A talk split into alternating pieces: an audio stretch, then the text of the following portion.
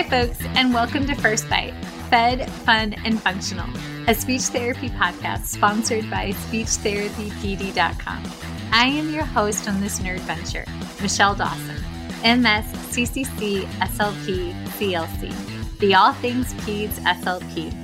I am a colleague in the trenches of home health early intervention right there with you.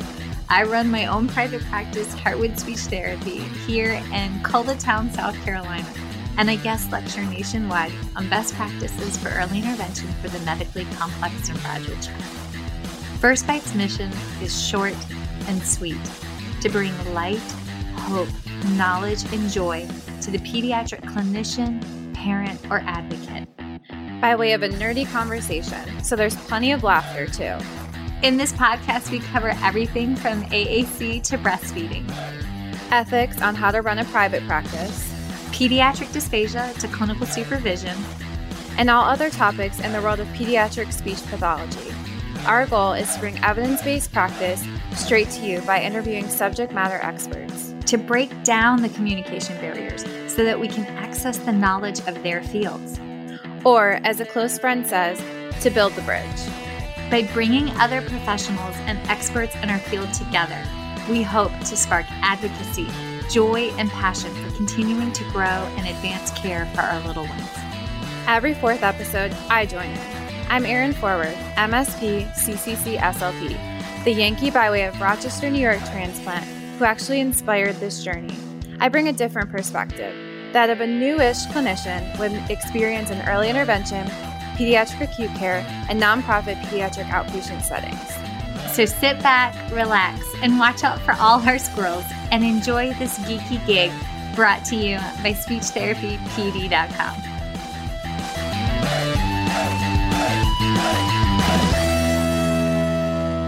The views and opinions expressed in today's podcast do not reflect the organizations associated with the speakers and are their views and opinions solely. Well, hello, everyone. Happy Thursday. This is our last little installment, First Bite Karen and Erin Takeover Joy and Finding the Just Right Challenge. Is that what we called it? That is what we called it.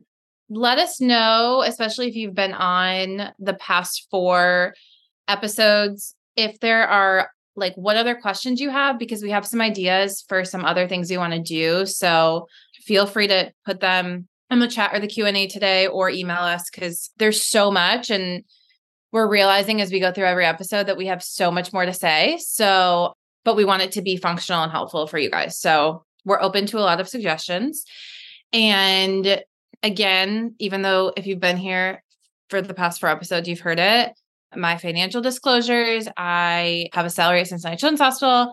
I receive royalties and speech therapy PD for First Bite and other lectures and non-financial i volunteer for feeding matters and i'm on some other organizations sometimes. It's all volunteer right? When you have time to volunteer. My financial disclosures are that i am a faculty member at georgia state university so i get paid through them. And then i also receive an honorarium for being on this podcast. And i'm a consulting therapist for um, ats kids in greenville South Carolina. So receive payment from them for those services when rendered. Non financial, I volunteer when I have time with a couple of local nonprofits. Oh, we do. Yes, we do have handouts from the episodes that we will email to Yumi so she can upload them to Speech Therapy PD so that you can have them. As much as we do similar lectures, but genuinely and honestly, a lot of the conversations that we have today are conversations that Karen and I have regularly. So it's not as formal as it may seem. So we will provide a lot of resources and handouts that we've talked about today. But a lot of this is very conversational and which is why we love when you guys are asking those questions. And today we really wanted to pull what we've been talking about the past two weeks together to hone in on what the true ideal outcome of our sessions are and and that's helping children find joy in the journey because I always have to remind myself too that the kids that we work with some of them are receiving hours and hours of therapy a week when other kids their age are going to soccer practice and going to art class and playing a musical instrument. And so when their occupation of childhood is to play, we should be thinking about that and trying to find that joy. And Karen and I, after looking at into play more and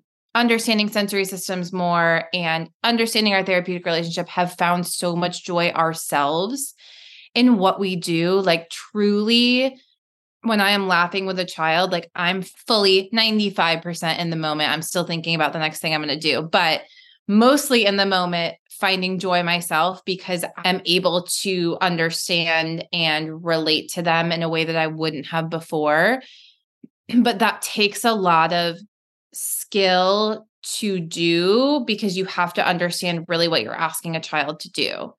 And in order to have joy, we have to also help them be successful in whatever way that is. Being successful doesn't mean that they completed a task perfectly. It may mean that they problem solved through something or they had a new idea. So, in order to do that, we have to talk about how we're analyzing the tasks that we're asking of the children we're working with and finding that just right fit for the opportunities and the experiences that we facilitate in our sessions. And as we mentioned last week, something that OTs do really well because they're trained in it really well in grad school is analyzing a task. And whether or not we realized or not, when we set up therapy activities and we set up experiences, that's a task that a child is having to do. So we thought it would be really important to take time to understand what task analysis is. And so that we can better understand. I see so many speech therapists that will set up like an obstacle course as a break for a kid working on a speech task. But if that obstacle course is also challenging for them, then it may be doing the exact opposite of what you want it to do before we dive into activity analysis, I kind of had like a uh, this is why I love teaching too, because it kind of gives you the opportunity to see the world through other people's eyes. I had a student this week just come into class and explain how the student felt when they went into a clinic and saw for the first time children who had lifelong conditions. This person had not seen developmental disabilities before and and in this case they saw a family who had three children all of which had the same form of muscular dystrophy. So they were at three different ages and you know if you worked with that diagnosis the older you get the more you lose motor function. And so this student was just really struck with like the reality of their life and how different their experience must be compared to what our experiences are. Because everyone's everyone's experience is unique right? But when you have a lifelong disability it can really impact that so it's really important for all of us like Erin was saying to help them find the joy in their life because that really is the key to maximizing every opportunity of interaction, regardless of disability status or, you know, gender, age, whatever. All of that is that joy is that connection juice that makes life worth living. And then at the same time, play really accelerates learning as well. So it's important to find it because there are some studies that point to the fact that if you're trying to learn something rotely, you would have to practice that task 300 to 400 times to really get it down. If it's done in the context of play, that number drops down to 30 to 40 repetitions. So it just tells you how powerful play can truly be. And that secret sauce of play is joy. So to figure out how to incorporate more joy, that's where it really matters about activity analysis. Like, what are you actually asking the kid to do? Because they may not be experiencing joy in play because it's too much right? Or it's too little. It's either overstimulating or not stimulating enough to create that magic that we all feel when we are truly in the moment with a child in, in an activity. So that was all I wanted to say before we dive into what activity analysis really is. Anything else, Erin, before I kind of explain what activity or task analysis is? I don't think so. I think when thinking about this, just I always and we'll go into really diving into what your goals are because that plays a large role. Sometimes the activity and the goals might be different, but you have to again understand what you're facilitating. So we'll talk more about goals afterwards. So, activity analysis, OTs use it to analyze how an activity is being used in a context with a client specific factors. So, there are actually supports that you can find through AOTA forms and information about how people look at the activity and break it down. But generally speaking it's analyzing you know what is the activity what is the context for that activity and then who is performing that activity. In the ot world we call that the peo model of, of therapy the person environment occupation model of therapy or depending on how much you emphasize the context you may also use a more ecological model because you're emphasizing the ecology of where this is coming from, this occupation or activity is coming from. But if you think about those three factors the person, the environment, and the activity or the occupation you can kind of take those and put them into steps, strengths, and weaknesses. And then you know, part of the environment is the social environment. So you are a part of the environment whenever you are analyzing a therapeutic activity, you're in that as well.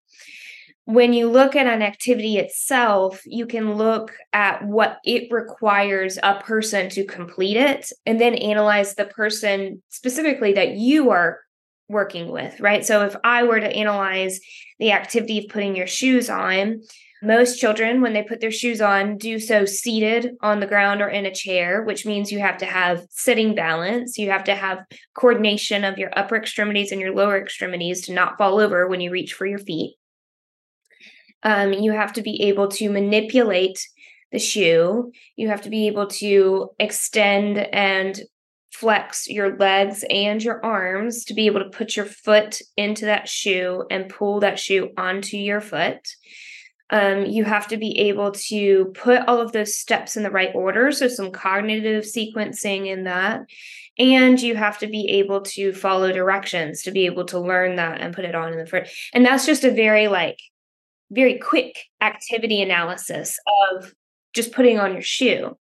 So if you take that as the activity and then you put it into the environment, right? So I'm part of that environment if I'm the one giving directions. The clinic or the school or the home is part of that environment. The sensory components of that environment play a big role into the activity and how it's performed. And then after you finish kind of pulling those factors out, then you've got the person too, right? So you've got the thing that needs to be done, the environment it's done in, and then the person who has to do it. So again, the child sensory systems come into play, their strengths and their weaknesses, their their cognitive skills and stuff like that. And that's where an understanding of how to analyze a person from, you know, the top down and bottom up at the same time really matters. So thinking broadly um, in terms of your developmental theories, like what stage of of Piaget are they showing you, right? What about how putting on their own shoe may impact their own self image, like independence? Um, so that's going back to an Erikson root because most kids learn to put their shoes on when they're toddlers and they do not want help from other people. And that's because they're dealing with this like internal self image identity crisis, right? and anyway, so, you know, thinking top down and then also bottom up about that child's um, sensory systems and how those may be impacting the occupation or the activity itself. And doing all of that at the same time really helps you get an ingredient list together. What am I asking this kid to do? What is it that I'm asking? And then how does it interact with with them? Mm-hmm. And no offense to all of you wonderful speech therapists, but I don't, I feel like this is something that we have a lot to learn from because we're taught to focus so much on the outcomes as opposed to how we're getting there. And it's so important how a child gets to a certain outcome because that teaches them so many things.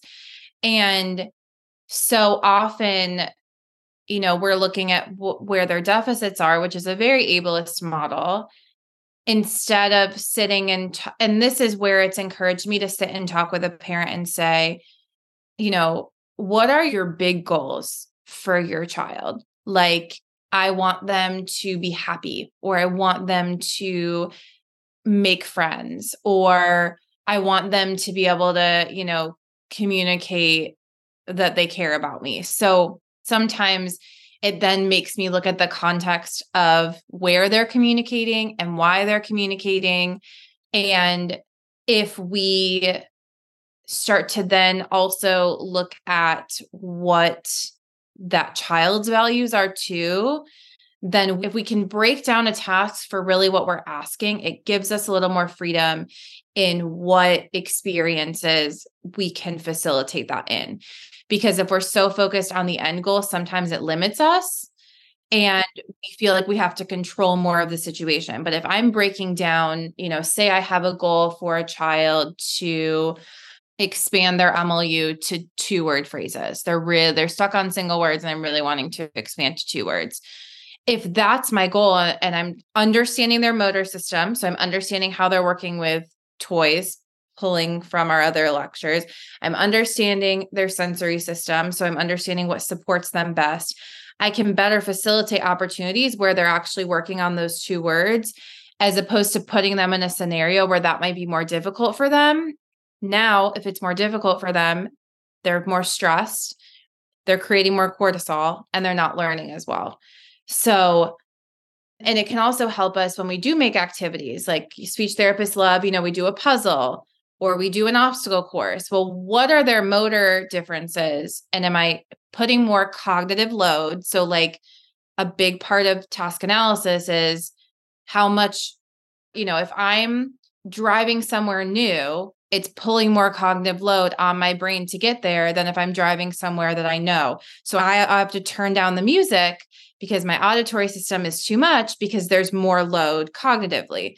If we're asking a child to do a motor task that is very difficult for them while also asking them to imitate words and focus on their articulation, that might be just too much cognitive load. So sometimes giving them a task that we know they're going to be successful in while we're expanding the the communication component can also be helpful. But if we don't understand, like Karen said, all of their differences and their development in general, we're not going to understand how to facilitate that also. Yeah, and I think activity analysis is key when going back to what we talked about on Tuesday about motor system parallels and language parallels. You really have to be able to analyze activities in order to figure out what those central characteristics are that may be underlying um, some skills. And honest, also, I will tell you that like if you can do a thorough activity analysis quickly mentally and then also jot down notes for yourself as you treat these clients it will sometimes help explain some of the contextual inconsistencies that we see with behaviors i was talking to someone the other day about a child with Down syndrome who can sometimes go up and down stairs and sometimes has str- has a challenge going up and down stairs. And I immediately went to, hmm, I wonder, you know, is it time of the day? Is it context dependent? Is it cognitive load dependent? I don't know because I don't know this child and I haven't seen them in those settings. But, you know, as you work with children for longer and longer, why they may be able to like not have toileting accidents at school but then have toileting accidents all the time at home is one of those contextual inconsistencies that you know if you were to do an activity analysis that one's really common actually in the world of ot you see that a lot what's the big difference between home and school? Especially in elementary school, kids are scheduled regular bathroom breaks and everyone goes. So you have a lot, a lot of peer modeling for that interoception that may be lacking. So that when you're in a more self directed context, like at home, you don't know, you don't pay attention to signals to go to the bathroom, right?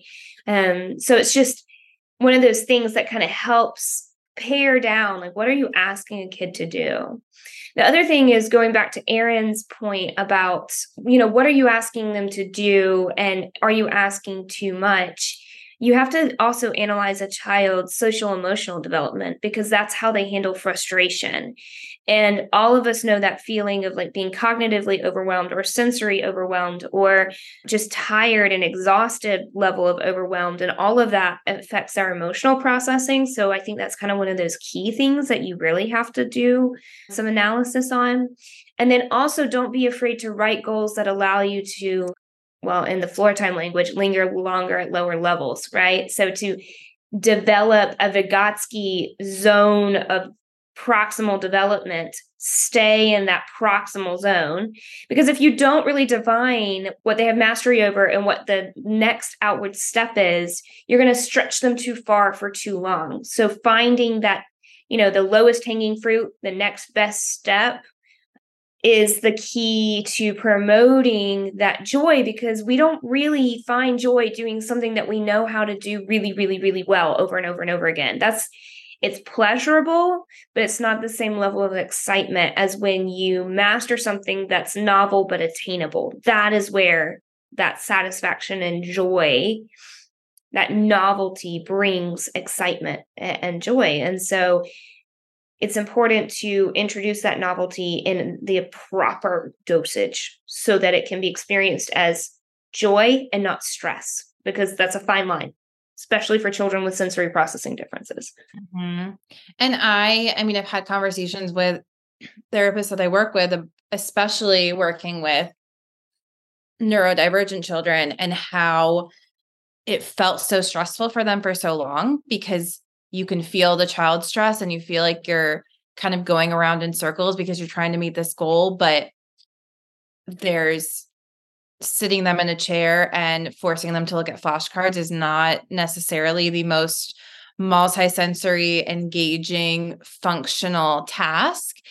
And I encourage, from Karen's point too, I encourage you to think about, you know, you set up, and you may be able to set up scenarios in the therapy room where the child knows exactly what to expect and they're meeting these goals.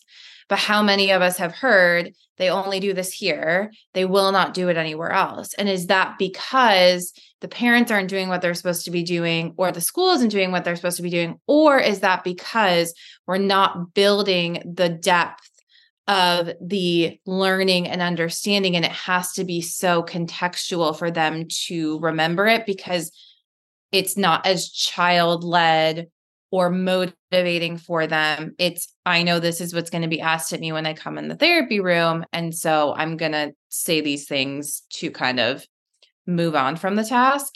And I also, and I will have this conversation with families specifically for feeding like when they I have a lot of NICU grads right now. And I will say they'll come see me afterwards and they're like, we didn't have time to work on this, or we didn't have time to work on this. And I said, you know what? You also get there's value in just sitting in the joy of being home or sitting in the joy of meeting a milestone or sitting in the joy of having a you know a child accomplishing something that you wanted them to and to not so quickly move on to the next thing because if that child is coming to see you there's so many things that they can be working on and sometimes it's okay, like Karen said, to linger there for a little bit so they continue to feel successful. And that may mean like I'm changing the context a little bit or I'm adding a, you know, it may mean I'm I'm not just doing the exact same thing over and over and over again, but it may mean that I'm allowing them to feel a little bit more successful and just kind of get in the rhythm of the next step that they mastered. Because if I get there and then so quickly you're trying to jump to the next thing, that can be really overwhelming and then continue to feel like you're not being successful because there's always something that you know you have to do next. Yeah. And I will also say that, like, oh, I'm really, I have been really guilty of this in the past too, to have expectations of children who have developmental differences that it's easy to fall into an implicit expectation that this child can just always make progress and that their progress should be linear.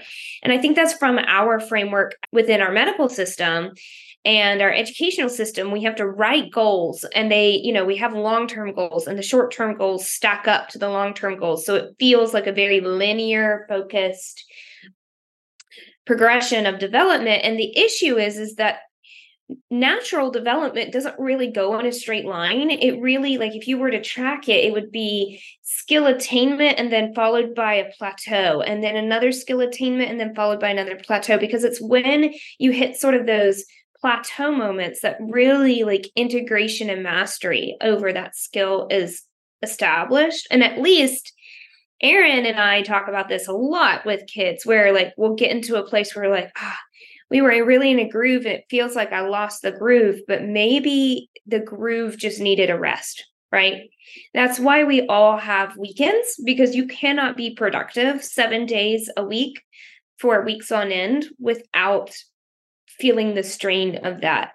Rest is really important. And we should also reflect active rest within our goals, but writing goals that are that specific really is challenging for busy clinicians. Like that's a real push and a real challenge to be able to write goals that give children breathing space to master a skill, but also demonstrate progress to their insurance company at the same time.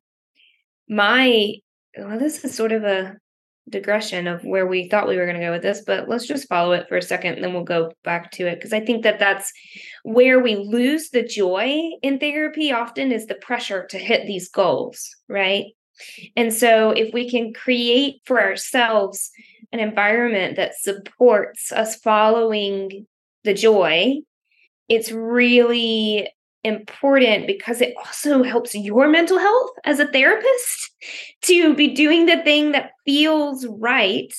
And then also, you can prove that it's doing the child some good through your notes, right? Because you can document on it. So, my favorite way of doing short term goals, especially when I'm trying to establish, and Erin, we can compare and contrast this. I don't know if we've ever actually had this conversation.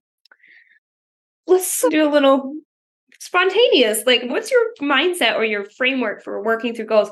When I write goals, I write them as skill presence check first. So, like, can a child demonstrate this skill? Yes or no. And I'll often write it with like as supports, supports as needed, meaning I don't care what it takes for the kid to make.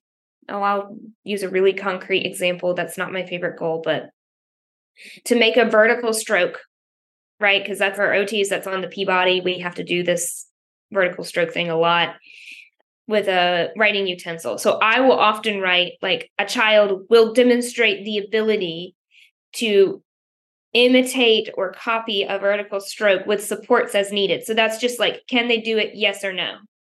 And once I start to see yeses there, or like however I want to measure that, I'll throw in a measurement term there. Then I start to change the parameters, right? Like, are they doing it on a vertical surface or a horizontal surface?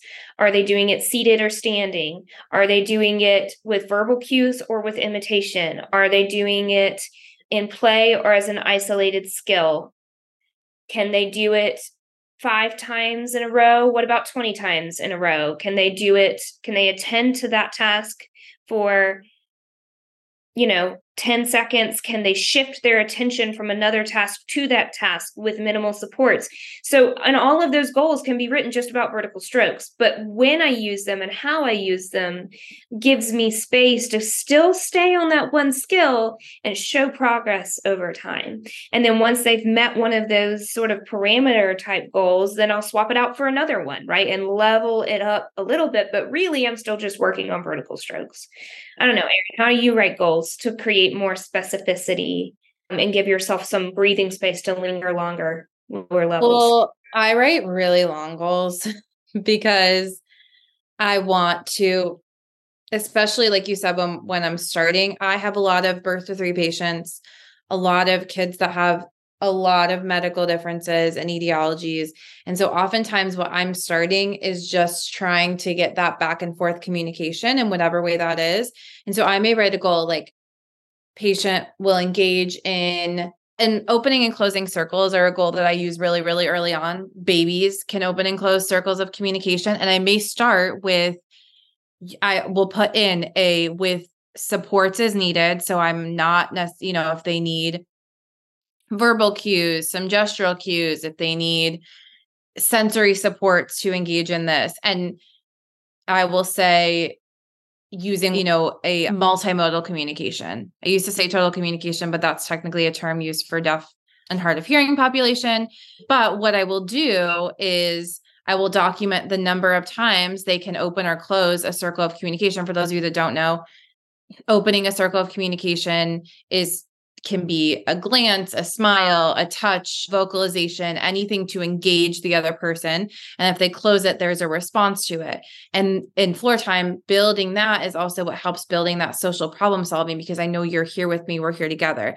And so I will start with a very broad goal and then I will document what I'm seeing. So are they using a lot of vocalizations? Are they more so using facial expressions? Do they use more facial or more vocalizations when I give them certain sensory support. So it gives me a way to document progress, but also start to get more specific. And then when they've reached a certain point, I may say, say they're getting to a point where they're being much more verbal. I may say, we'll open five circles of communication verbally so that I'm pulling to the more symbolic version of that circle of communication.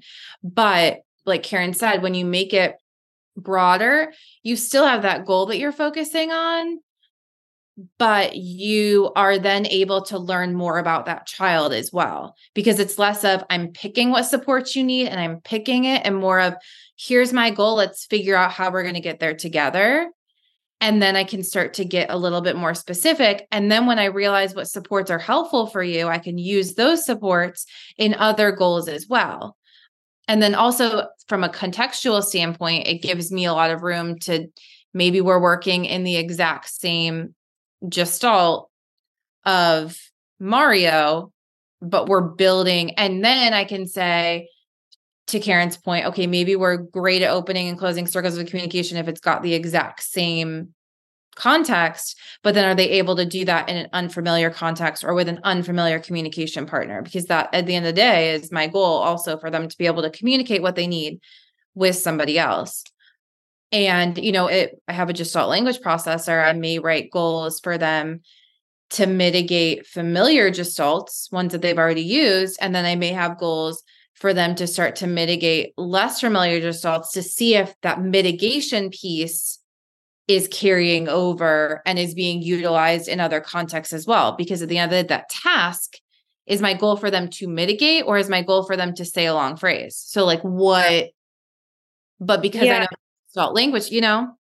Well, and that's what, so when I write goals and when I mentor new graduate therapists, or therapists that are just hitting a wall with their care plans, I do two things. One our insurance systems and our education systems want to see particular mile markers in children. And so you can't totally get away from writing goals related to those mile markers because an insurance company will audit and you're going to have to show them that you're making measurable progress along language that they understand because otherwise they don't pay for services, right? And that's the unfortunate reality of the, the medical system. So what I generally do is I write like 75% of my goals are actually related to overall processes and skills. So regulation, sensory processing, engagement, play type goals. And then like the last 25% are like those hard skill checks or those milestone checks.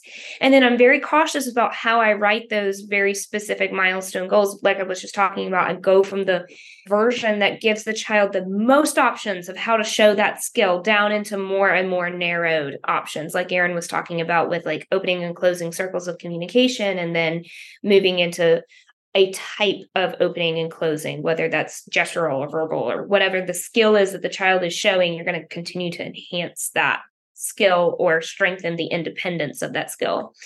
A common question though is like, do are opening and closing circles of communication the same as joint attention?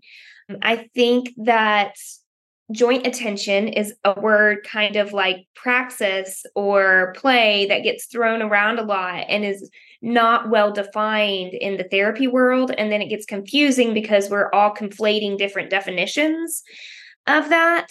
When OTs talk about joint attention, they're typically talking about imitation and sharing attention in the same space. And those two things are actually very different skill sets. So I tend to not use the word joint attention because I get I think it gets kind of confusing. We use it a lot, but we use it in that context of like, are we sharing attention towards the same thing or like in that same space? I would say similar, but not the same, you know, circles of communication and joint attention are similar, not necessarily the same thing. I think you can have joint attention towards an object without really being engaged with each other. And those circles are so important. And joint attention can look very, very different dependent on the child that you're working with. Because I may have an autistic client patient who is, we're focusing on the same thing. And they may know I'm also focusing on it so I would call that joint attention, but they're not super engaged with me, if that makes any sense. So like we uh, we're learning that a lot of autistic people engage in joint attention without looking at you, without necessarily being engaged with you, but they know you guys are both doing the same thing.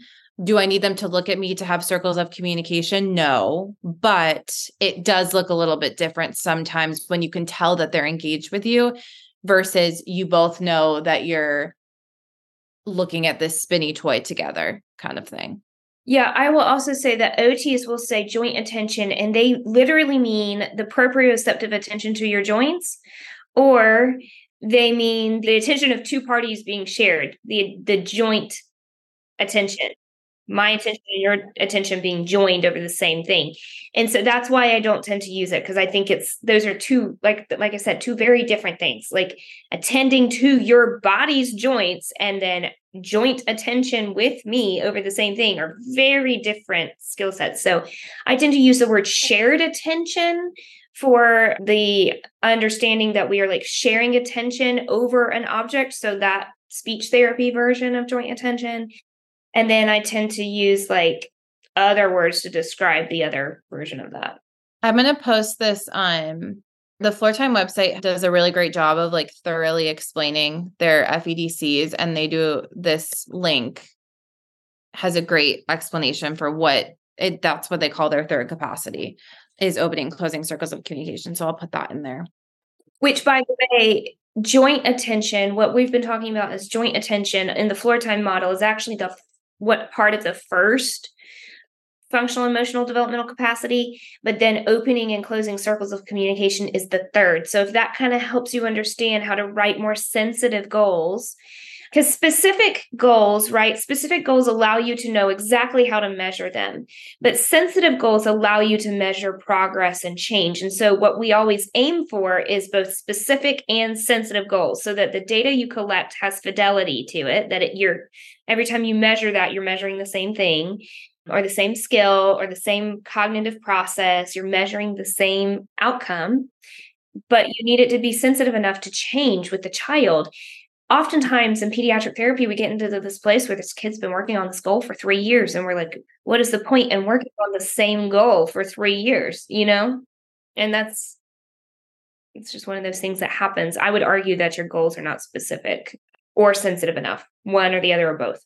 And I will sometimes even put in a goal like while I'm measuring, like having a broader goal, I'll put in a goal if I if a kid is is at the single word level of like will increase single words to 10 in this progress period just to like give a measure of like how many you know if they're an analytic learner so so like karen said you can kind of keep measure on if the goal is they want them to have 25 words by a certain period of time, then we can also take note on that. And I will document all of the words I've heard them say so that I keep that in my plan of care. Okay, so goal writing is big because it helps you hold space for joy. But Erin, let's talk about like why hold space for it. Let's talk about the fun part, which is the joy part. Well, and we put play into all of our yeah, we've just been weaving it in because it is just the core of what we do of child led play based therapy. And I will say, for, you know, I'm sure if you guys are all here, you know this, but child led does not mean you let the child do whatever they want. Child led means you honor their differences and their interests to find a window into their play and their world so that you can help expand that. My metaphor is always you can't turn an apple tree into a cherry tree, but you may when they're planted immediately you don't necessarily know what type of tree they are. So our job is to help provide the right fertilizer and water and sunlight. And sometimes these trees and these kids aren't born into environments and scenarios that are the best for who they are to their core. And when you start to truly take the time to understand the children that you're working with you both find so much more joy and joy facilitates so much growth neurologically as well because it's such a a strong emotion and so when we like I know occupational therapists that have trained me in floor time that say they write goals for shared joy in their sessions like that is a goal that they you know like that you can get through insurance because children deserve to feel that joy. Well, and it's a marker that they're actually participating in the occupation of play. And because play is an occupation, like by definition, play has to be purposeless, fun, and all consuming if you really want to read more about play and like what it is because i think defining these things helps you also understand how to measure them and use them in therapy. I'm posting right now a link in the chat to an amazon book uh, it's we just call it the playbook because it's the big word on the front says play but it's by stuart brown it's a great easy read i mean it's what probably 150 pages just a quick read but so thorough about what play is and how it shapes your brain. And so when we talk about play, yes, I have written that goal that like I have written that's actually a goal that I go to often that a child will demonstrate like a positive affective response in a play activity five times during the session. In other words, I want to make a goal that I hit the sweet spot with this kid five times in a session. Because then that keeps me accountable to tailoring the activities to something that works for them right? And then if i if they don't hit that five times in a session or one time or whatever the the case may be it means i haven't figured it out yet. So i got to keep digging. But it gives me space to keep digging well and when i'm around like i don't have any kids yet i'm not anytime soon but when I'm around my friends' kids, like just think about how kids play, like just within their world. Like there's so much joy in these new ideas and new things that they experiment with. Like Bear, who those of you listen to podcasts have heard about Bear, like Bear just gets so excited at like there was a fly that was wet on his bag the other day, and he thought it was so interesting and so exciting that the fly was wet. Like, I mean, and he can explain that's not where my brain would go, but so cool that his did. You know, like he just kept staring at the fly because he thought it was so cool. But the cool part about it is that he could explain it to all of us and he could engage, like he could make up a whole scenario out of it. So, how do we help, like Karen said, the children we work with find that sweet spot of like true?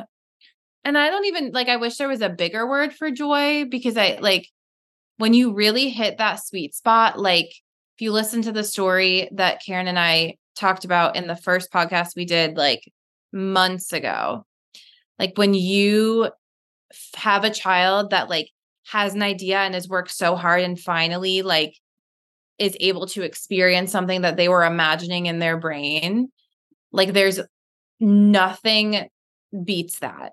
And it's because like there's so much to it that connection, that relationship, that problem solving, that excitement, it all comes together and you just feel it. Yeah, and that's the thing too is anybody um anytime we start talking about this, I can't help but think of Inside Out because it just did such a good job explaining like emotions in your brain and a lot of what they talk about in that movie too is like just straight up neuroscience. Like it's it's just so well done. But every time I think of these moments with these kids, that soundtrack literally plays in my head. That like tinkling, nostalgic, that echo of joy because anytime we experience someone else's joy it also triggers our own right?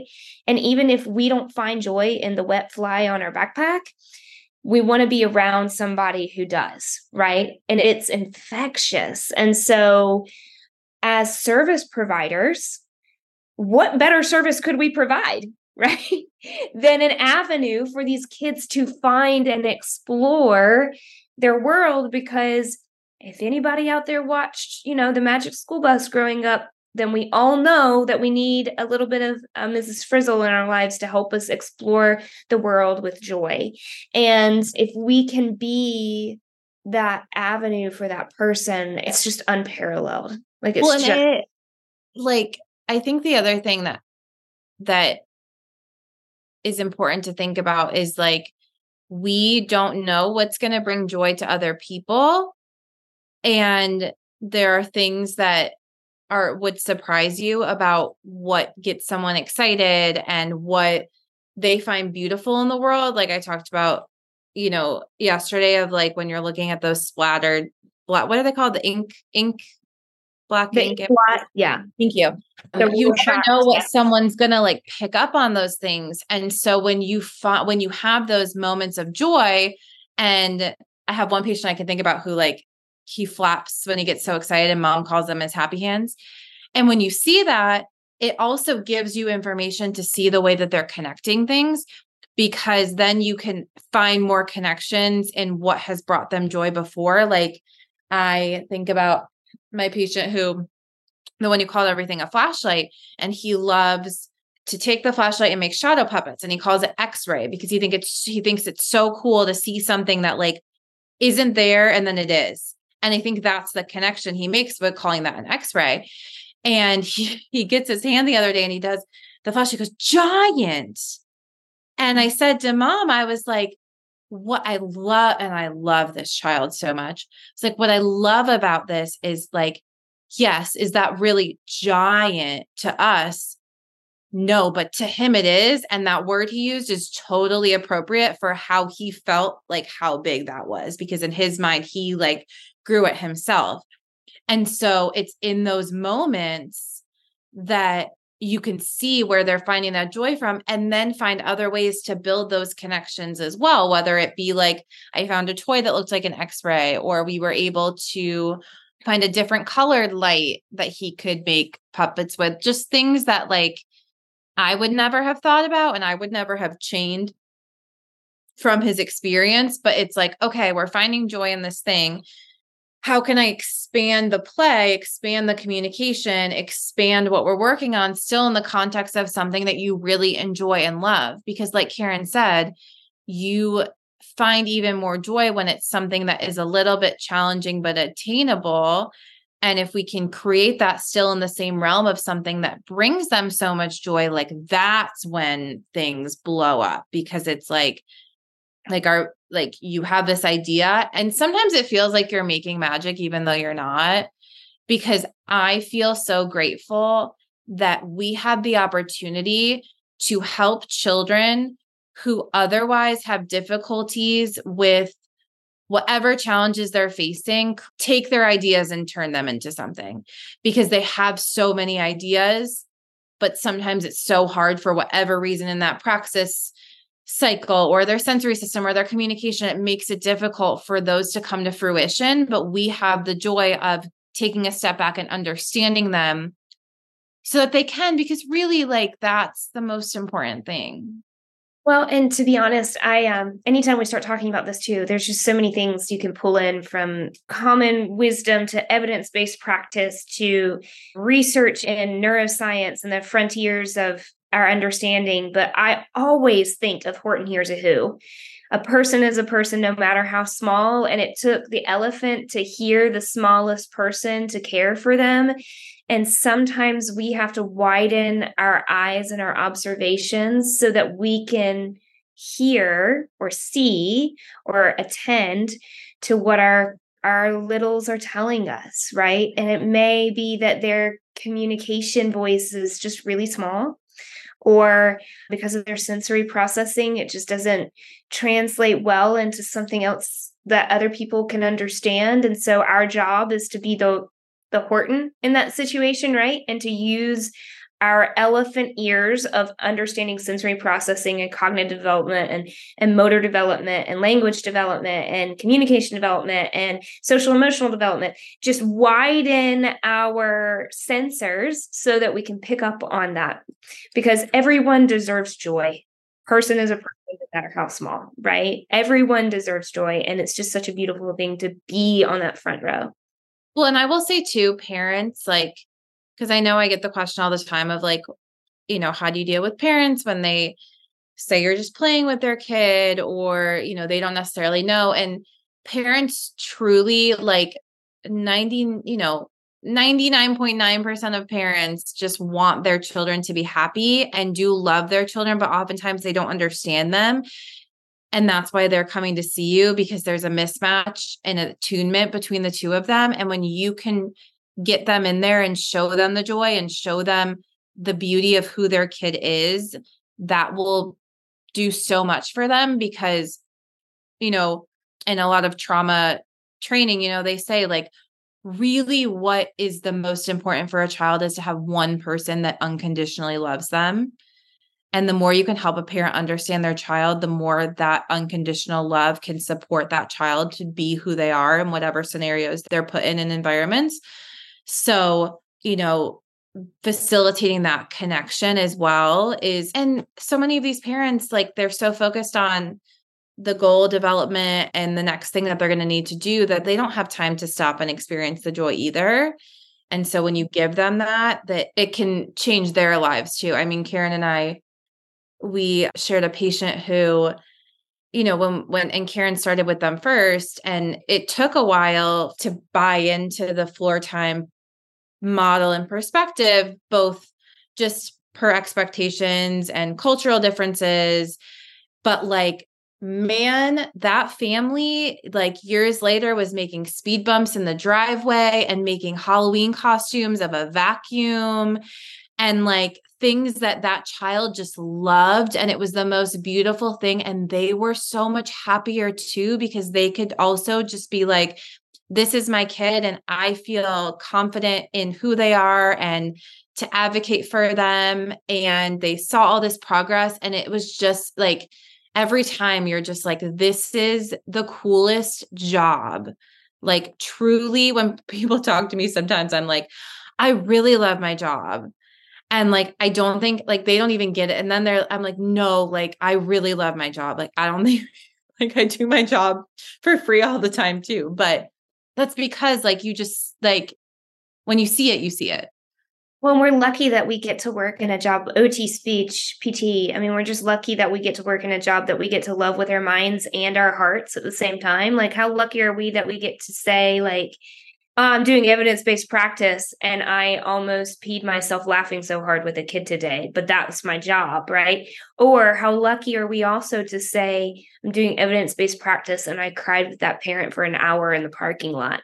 It is so rewarding to use all of this. That's why we stack it this way sensory processing, therapeutic use of self, understanding the connection between your motor systems and your communication systems, and now joy in the just right challenge. Because in order to understand the just right challenge, you have to have all of that in your mind at the same time. But when you hit it, man, you really hit it. And it just, like, we all, I think, have those moments that we can point to in our practice that were like defining moments for us for me, the first time I experienced joy with a child who was non speaking, that is a moment that's like burned into my mind and, and into my heart at the same time because it was like a light bulb moment for me to understand the power of what we do.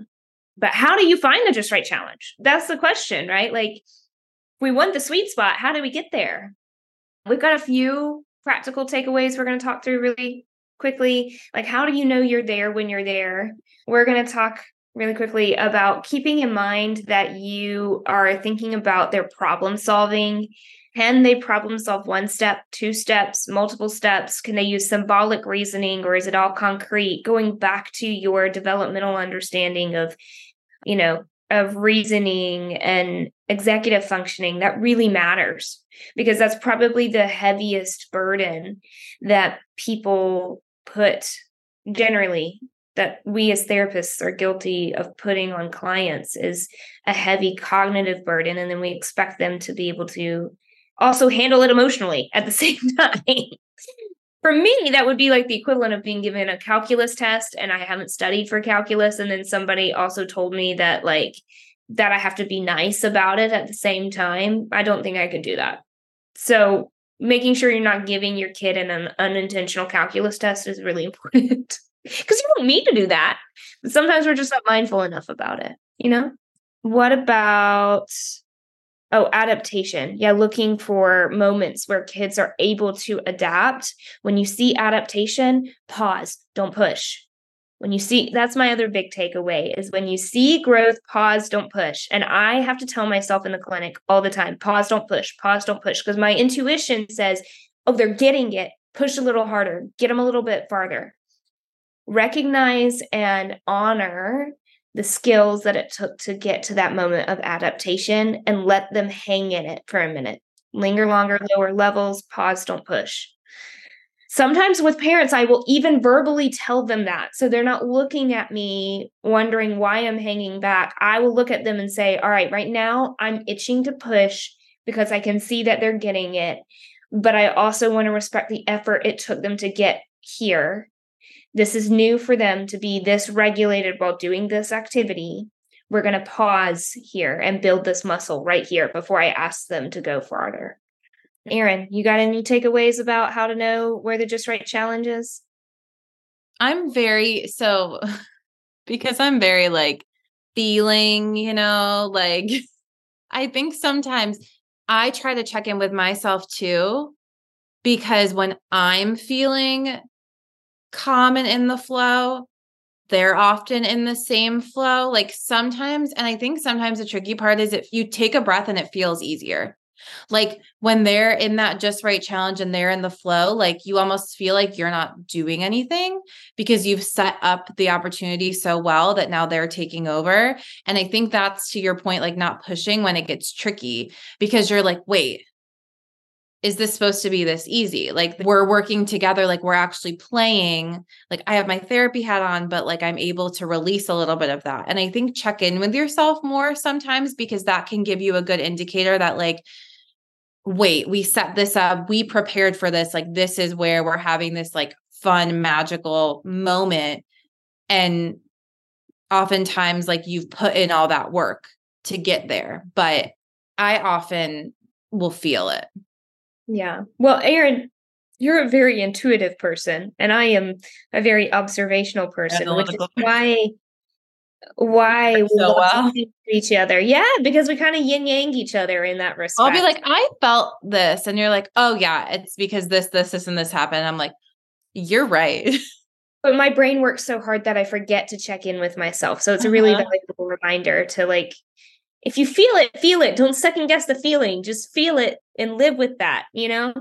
But for those of you who are not feelers and need something like I do, what I often will do is grab a blank sheet of printer paper, write my kid's name in the middle of it, and then draw like just a thought bubble about every sensory system and like connect, draw lines between sensory systems. If I feel like they are connecting things multiple ways or if there's weaknesses i'll take like a red marker and go like between visual vestibular like that connection is weak. That's what i need to target in my goals. And then i'm reading over like what kinds of vestibular input do they enjoy? What kinds of visual input do they enjoy?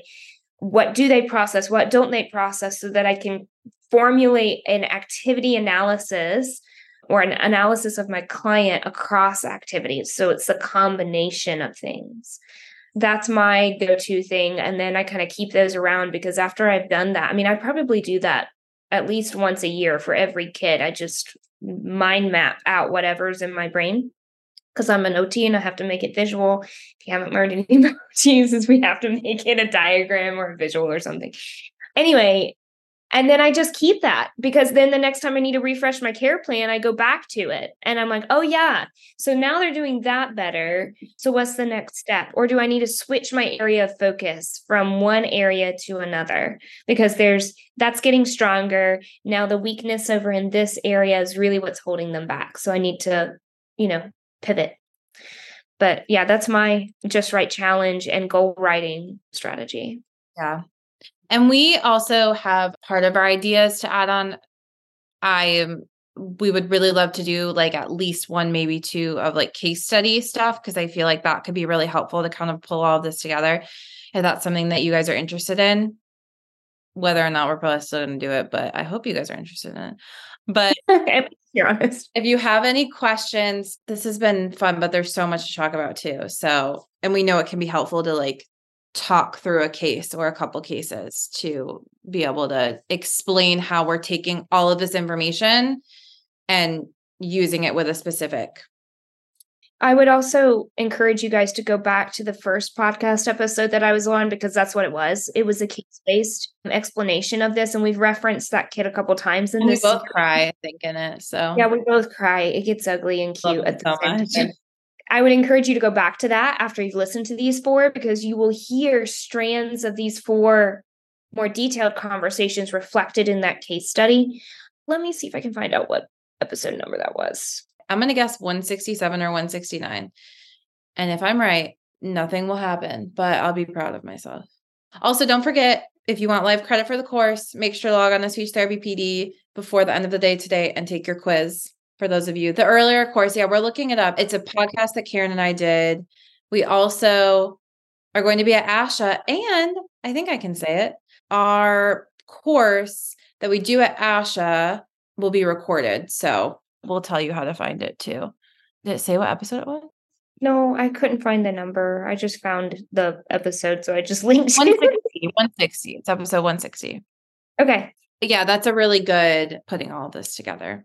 Yeah, it's where we started from because I mean, really truly that case example is how Erin and I got to know each other and got to be friends.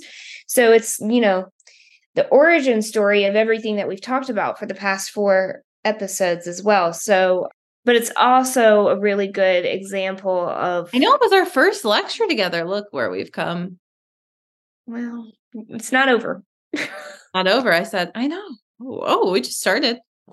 Oh, oh, handouts. In- We're gonna get those. We're gonna send them to Yumi to put on the website. Our resources because we do have like a just a handout of like resources that we use for our lectures. Yeah, we do. And then we also have, we used a couple of diagrams and stuff that we can include just all in one PDF so you can refer back to it. But there are not handouts for that 160 episode. That was just us talking about a case. We didn't we didn't have handouts for that. Thanks, Marianne. Um yeah, so you know where to reach us. Yeah. We'll put it in there. Yeah, if anybody else has questions, now would be the time to ask because this is the last one for a little bit or you can always email us. Thank you guys for, you know, listen to us for 4 hours cuz man, we talk a lot. We do talk a lot. Well, we'll be back. We'll be back. Don't worry about it. If you miss us, don't miss us too much. We'll be back. Man, I'm tired. I gotta go. I gotta go. Okay. we'll see you guys later. You're gonna start singing again and we start singing for the sake of all of y'all. We'll see y'all. Bye.